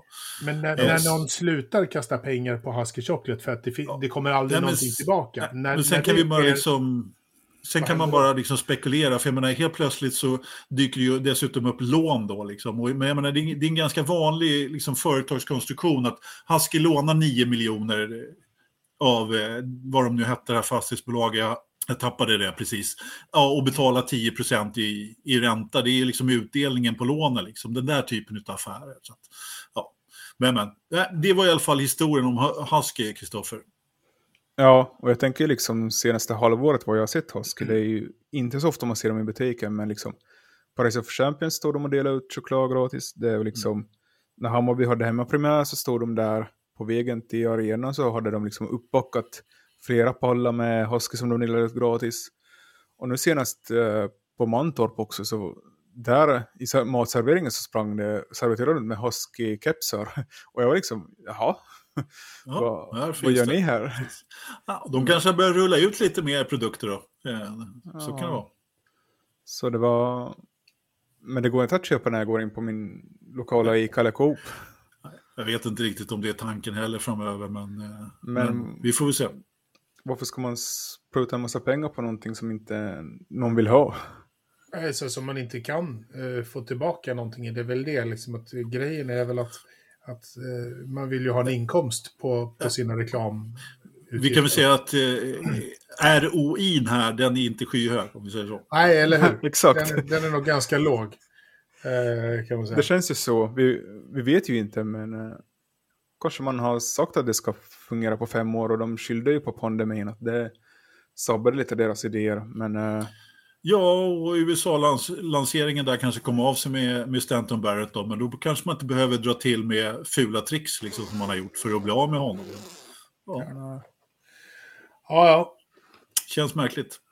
lite.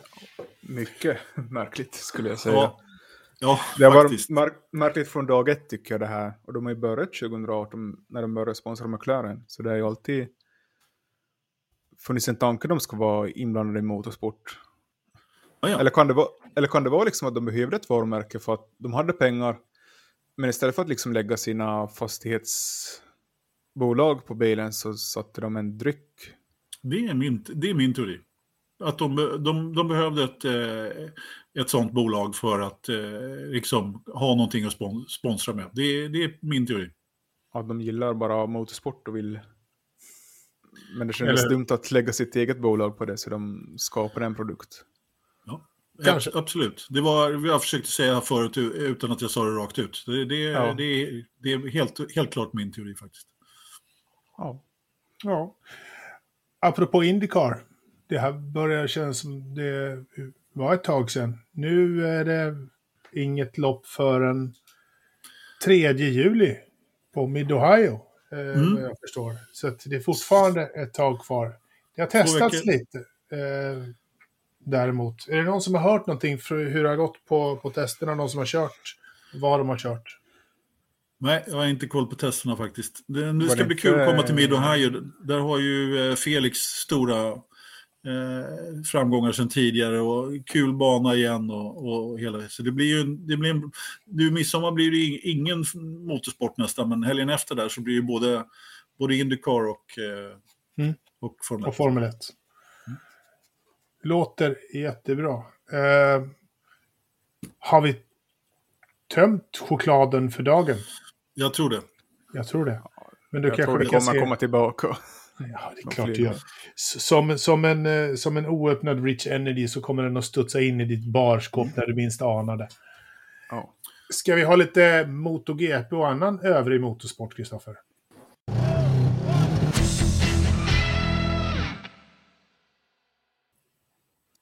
Om jag säger Dino Beganovic, vad säger du, Anders?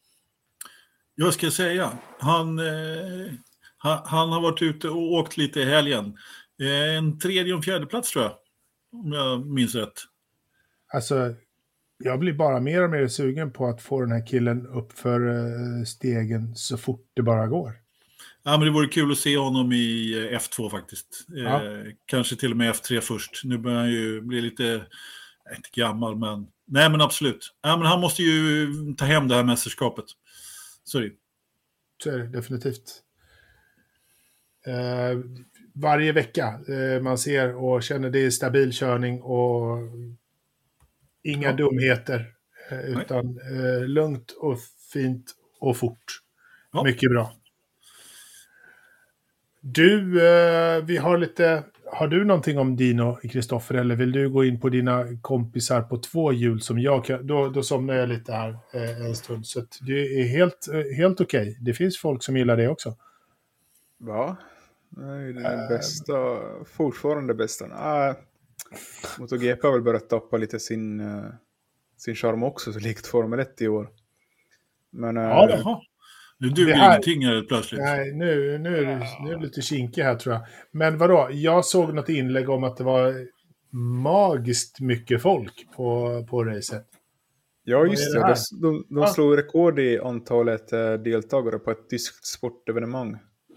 Vad var det? Två, 212 000 över en hel helg. Var det inte över 300? Så- Jag Var vet, det så? Jag vet inte. Mycket folk var det i alla fall. Alltså på Formel 1 i Montreal var det ju 330 000 över helgen eller något sånt där. Det var jättehög publiksiffra. Så att, Ja. eh, men Ja. var körde de någonstans, eh, Kristoffer? Sachsenring. Ja, Och för oss som inte har koll, vart ligger det? I Tyskland. Ja. Ja, Jäklar, vilken, vilken källa för, av information vi har med oss här. Ja, ja. Tyskland är hyggligt stort. Men, men du hör ju på namnet Sachsenring. Liksom, det är ju inte Ryssland eller Holland precis. Ja, Jag tänkte mer svara strax utanför München eller någonting. Jag vet ju inte. Det var väl lite så. Sachsenring kunde jag också förstå eh, att vi pratade. Eftersom det var ett eh, rekord i Tyskland som slogs så hade jag också en liten hint där. Men vad fan. Vem, Du, vi säger- vi? Ridderstolpe, vi säger så här då. Rita en, en, ett streck mellan Leipzig och, eh, och eh, Dresden. Så är det Där. inte rakt på det strecket men lite söderut. Så. Ja, just det. Precis. Du missar strecket lite grann. Så, Ja. är, du, så är du framme. Ja, jajamän. jajamän. Bra där. Hur gick loppet, Kristoffer? Ja, det ska jag berätta. Ja, tack. Gärna. Quartararo vann igen, eh, ganska dominant. Han tog ledningen på första varvet. Och eh, Bagnaia som var i pole, som är hans främsta utmanare, så kraschade ut igen. Det känns som att han har kraschat ut typ hälften av alla lopp, så ja, det är inte så man vinner VM precis genom att krascha ut och han ligger på en sjätte plats nu i VM. Så det känns som att Fabio Quartararo bara seglar hem med det här. Om inte Alec Aleis Espargaro kan uh, göra något. Han kom fjärde, han som, han som började vinka ett varv för tidigt förra loppet. Ja. så, så han hänger med ännu där. Men det känns ju lite, när ett nytt stall kommer till toppen, så man känner sig fortfarande lite osäker om de kan komma in och faktiskt slåss om titeln. Som jag sa, Aprilia har varit i den här sporten jättelänge, men de har aldrig liksom varit på podiet regelbundet innan i år. Så, ja. Konstigt nog så eh, näst bästa Yamaha hittar man på ja, liksom elfte plats bakom då Quartararo som också kör Yamaha och hans stallkamrat är trettonde. Så den här hojen verkar bara fungera för en förare. Men det är lite som Ferrari alltid har haft i alla år. Eh, Det funkar bara på ena sidan av garaget. Eller? Ja. Ja, ja men tidigare när de hade Lorenzo och Rossi där så var de ganska jämnstarka ändå. Så det... Jag vet inte. Men uh, vi har ju sett det här tidigare mot GP just nu med Honda och Mark Marquez som vann flera år i rad. Ingen annan lyckades ju på samma sätt som honom med den hojen. Så kanske det är mera på MC än uh, i bilar faktiskt. Att man gör en hoj som passar bra inför... Eh, jag vet inte. Jag vet inte hur, hur otroligt avancerat det kan vara att ställa in en, en hoj som funkar för, för två. Inte den blekaste. Eh, Det finns säkert 300 parametrar naturligtvis. Ja, men det är väl köregenskaperna och sånt som påverkar. Och kanske svårt att kompromissa så det passar båda, om man inte har samma körstil. Och det är väl sällan någon har.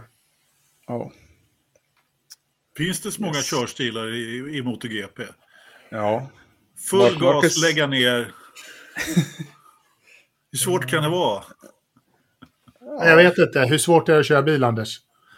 Ja, men då har du ju mycket saker. Då kan du ju då har du mycket att pilla på. Då har du ju liksom en helt eh, chassi att jobba med som ska jobba mot eh, flera andra håll och ditt och datt. Jag kommer, vem var det som alltid sladdade ut i kurvorna i, när det hette 500? Var det Edel Lawson eller var det Wayne Mm. Rainer? Någon av de där var det som alltid åkte på sladd genom. Så kanske man inte ska göra, men, men ändå. Kanske, kanske inte Så det snabbaste sättet, men det är roligt. Spektakulärt ut i alla fall. Ja. Ja, ja, nåväl. nåväl. Knäskrap i all ära. Vi fick lite svenska eh, nyheter. Har vi inte pratat om det här egentligen? Att STCC Goes Electric. Eh, Nej, det kom ju i torsdags typ. Eller vad det Det Ja. var inte förra veckans avsnitt i alla fall. Nej. Nej, men eh, alltså man körde ju i Fällforsen där i helgen. Man har tydligen lite annorlunda upplägg. Vi har inte haft med oss vår gode vän Dyrdan som är där och spikar, men eh, de körde ett hit i första loppet på Ljungbyhed och eh, nu körde de, nu körde de tre hit helt plötsligt. Eh, så de kör, kör ju lite annorlunda då. Eh, I vilket fall som helst så var det väl Hugo Nerman som vann två hit och eh, Dahlgren som vann ett. Eh, I alla fall. Men den stora nyheten var ju som sagt att eh, det ska börja åka elektriskt eh, från, från och med nästa år i STCC. Med en, ja, Tesla hade tydligen börjat anmält sig, men det, det finns öppet, det är öppet för flera flera alltså, olika bilar, men man har ett standardchassi på något sätt då, som man ska köra med. Ja, det, är väl det, har... det, är väl Tesla som har, som har sagt, som har annonserats, eller har annonserats flera. Ja, exakt. Det är tolv stycken bilar som Tesla ska... Mm. Eller det är ett företag som heter EPVR som bygger de här bilarna. Men det är väl Teslas chassi de utgår från som jag förstod ja. det. Ja. Så, ja, ja. Sen, sen ett stadsrace i Helsingborg också. Så ja. de börjar med det här ja, stadsloppsgrejerna också. Ja, men STCC har ju en lång tradition av att ha kört både i Göteborg och på Solvalla och för att liksom komma närmare. Och det blev ju faktiskt rätt bra folkfester också. Med väldigt mycket publik och så vidare. Och det, det boostade ganska ordentligt. Eh, även om det kanske inte är jättesexigt att se en tävling när man kör på Solvalla direkt. Eh, men det var ändå en bra folkfest och, och var ändå bra liksom för sporten i, i, det stora hela, det må, måste jag ändå säga. Men alltså, många som tycker att äh, nej, elektriskt redan, det är alldeles för tidigt. Och jag menar, ja, det kan vi ju tycka. Jag skulle, tycker så här, alltså SCCC håller på och försöker bygga upp sin profil de har liksom ett startfält på 13-14 bilar, kanske inte det namnkunnigaste startfältet just nu. Man har inte den här jättegenomslaget eh, som man har haft tidigare. Helt rätt att göra någonting nytt tycker jag. Eh, jag menar, det är väl lika bra på det på en gång liksom. Hallå, kör liksom. Ja, jag, håller, jag håller helt med. Och eh, vad, vad, jag kommer ihåg från vår vän Dyredan, det är ju liksom att nu har de rätt ledning på på organisationen också, någon som vet eh, vad han vill och vet hur man gör. Så att jag, långsiktigt. Ja, jag tror att han... Eh, det finns, en, finns nog en bra plan i grunden för att STCC ska leva vidare eh, framåt och bli, förhoppningsvis bli större, mer framgångsrik. Ja, och sen så, jag menar, ska du generera sponsorer nu för tiden? Jag menar, du kan inte komma dragande med, liksom, med gamla förbränningsmotorer längre. Det, det genererar liksom, ska du ha in pengar i sporten så behöver du komma med någonting nytt. Eh, det är helt rätt. De har tillräckligt svårt som det är just nu. Jag menar, de som vill eh, lukta på bensin och höra V8, jag menar, de får titta på på Ternströms serier istället. De får titta på V8 Thundercars. Ja. Eh, jag menar, ska du ha en, eh, en, en stark... Om du, om du ska försöka ha en stark turbilserie i Sverige, liksom en, en, en sån, och, och den har ju trots allt varit jättestor. Liksom. Ja, men det är rätt väg att gå, jag tror det faktiskt. Eh, eller den, jag tror att det är den enda vägen att gå faktiskt.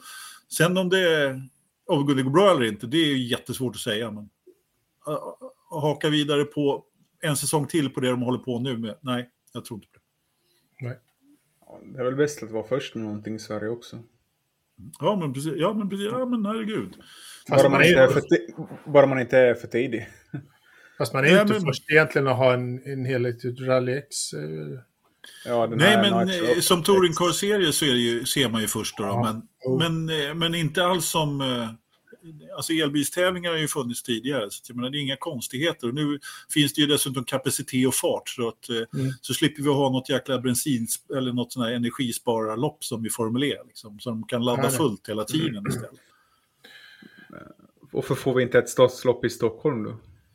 För att vi har en sån ledning i den här stan som inte tycker att det är roligt med bilracing. Du får fråga Micke Bern, han är skåning. Mm. Okay. Så han lägger väl det nära, så han har nära hem. Äh, men det kan ju vara så att det helt enkelt passar sig bra där. Det var ju Göteborg också tidigare, så mm. det kan kanske komma tillbaka till Stockholm, det vet man aldrig. Ja, men inte Solvalla. De kommer väl köra på vanlig asfalt. Mm. Mm. Alltså Solvalla var bra. det var väldigt bra i och med att all infrastruktur fanns där. Eh, liksom, du kunde gå dit, eh, rubbet, det var, men banan var inte rolig, det var den inte. Faktiskt. Det, det hade varit mycket bättre om de kunde lagt en slinga ut på, på stallbacken där och köra lite grann istället. Så att, men i och med att depåerna fanns och det är restauranger, utskänkning, rubbet liksom, eh, så är det ju väldigt enkelt att, att arrangera det på en sån här, så även om man måste Ja. lyfta dit en miljard såna här suggor. Liksom. Mm. Ja, det var före min tid, så jag vet inte hur det såg ut. Ja. Jag var där med kidsen. Det var bra. Jag var där alla år tror jag faktiskt. Perfekt. Mm. Har vi eh, tömt det mesta som går att prata om för den här veckan? Jag tror det. Vi Ja, har hållit på det- i våra modiga en och en halv timme och lite till. Så att, Eller hur? Det finns ju inte så mycket motorsport i helgen att se fram emot. Det- Men Nej. eh, MotoG MotoGP på Ossen.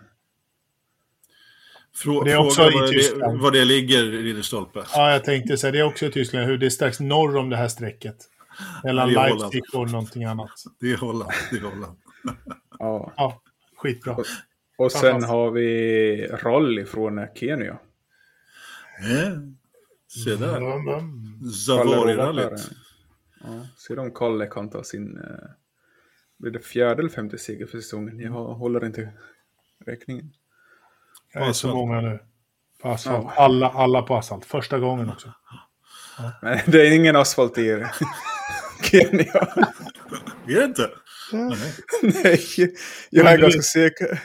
Du är det? Ja, okej. Ja, Det- jag trodde det det var för, första asfalt. Nej, det är klart inte det är asfalt i Kenya. Herregud. Klart Det- inte. Det heter Safari Rally, så jag hoppas det är lite exotiskt. Lite som Dakar var förr. Ja, men Så precis. jag det. Ja, men som, Innan. som också eh, vet du, Safari var för. Det var ju långa sträckor och rejäla, eh, liksom då på 80-talet, 70-80-talet när de körde. Ja, men då, var men ju- då vann Stig Blomqvist alltid sin Audi. Nej, det gjorde Björn Waldegård. Ja, okej då. Ja. Det var innan Quattrons tid som det kördes mycket Safari-rally också. Men, eh, men jo, eh, men det är en eh, klassisk tävling, helt klart. ja, finish location är Hells Gate National Park. Fan, det kan inte bli annat än bra det där.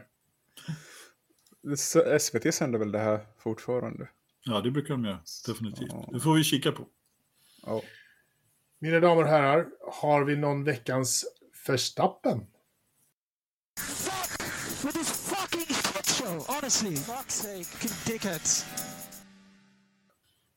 Ska vi börja? Ja, Anders, vad har Ska du att, att komma med?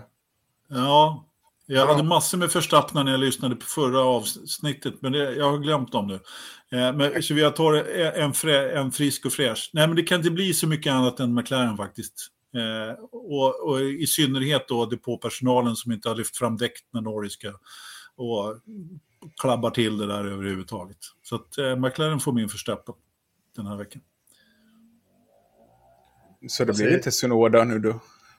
Eller hur? Jag, jag lämnar den till någon annan. Han fick ju, jag sa ju att det var en mini-Verstappen tidigare, men äh, Ja. McLaren det var, nej. Det, det, går inte, det, det går inte att komma runt dem, som de brukar säga i Ja. Palmes Ja, men, för mig är det väl eh, F1 i sin helhet. Ta Varför? Berätta. Nej, men att man uh, hypar upp det här nya reglementet och det ska vara så jättebra och tjo och tjim och liksom det här är bästa FF-säsongen ever och ja, men vi har fortfarande samma problem som tidigare. Vi har fått lite annorlunda design på bilarna men uh, innehållet på helgerna är ju ganska långt samma. Tyvärr, fortfarande. Och våra lyssnare håller ju med. Det här är inte bara jag som är negativ. Våra lyssnare säger att, att det, alla lopp hittills så ligger på medeltal på tre. Och som F1 sålde in det så skulle det vara minst en fyra. Så, ja. Du snodde, du snodde min Verstappen och dessutom eh, alla argumenten också. Jag har börjat bli riktigt besviken eh, faktiskt. Och jag har ändå varit för det här och, och liksom tycker att det har ändå visat sig att det har varit bättre race och sådär. Men de här senaste loppen, jag är...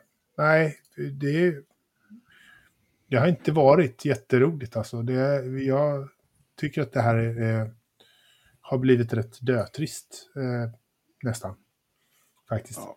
Så att Men- det, det är liksom 2022 eh, säsongen får min veckans Verstappen. Så jag hoppas att det kommer tillbaka. Jag hoppas att det blir bättre. Eh, men, men som det är just nu så är det pannkaka. Ja. Ja, jag tror det också att eh, i alla fall under förra året hade ju, fanns det ju liksom alltid en någon magisk kraft som gjorde att säsongen liksom började leva igen. Och jag hoppas att den här magiska kraften ska återkomma nu till Silverstone. Mm. För annars blir det nog tungt att se Verstappen vandra hem med det här. Han behöver få en liten knuff av Hamilton där i starten för att leva upp det här. Någonting, någonting behövs och inte ett, ett FIA-reglement om att de ska mäta studsandet på, på alltså så här. Det är inte vägen framåt. Ja, och liksom det har gått nio lopp och vi har inte sett de här kontroverserna ännu liksom mellan någon för riktigt. Ja, De första loppen gjorde vi det, liksom, när de, men Ja, men de, men de krockade inte heller. Det var inte liksom... Nej, nej och det var ju det. Jo, det var det ju, men, men ändå. Eh, Men äh, jag är inte... I'm not happy with this anymore. Jävla gnällspikar. Tack så hemskt mycket, eh, Anders. Det eh, tar vi gärna. Låt oss gå över och se hur det ser ut i eh, Grövelsjön med lite väder.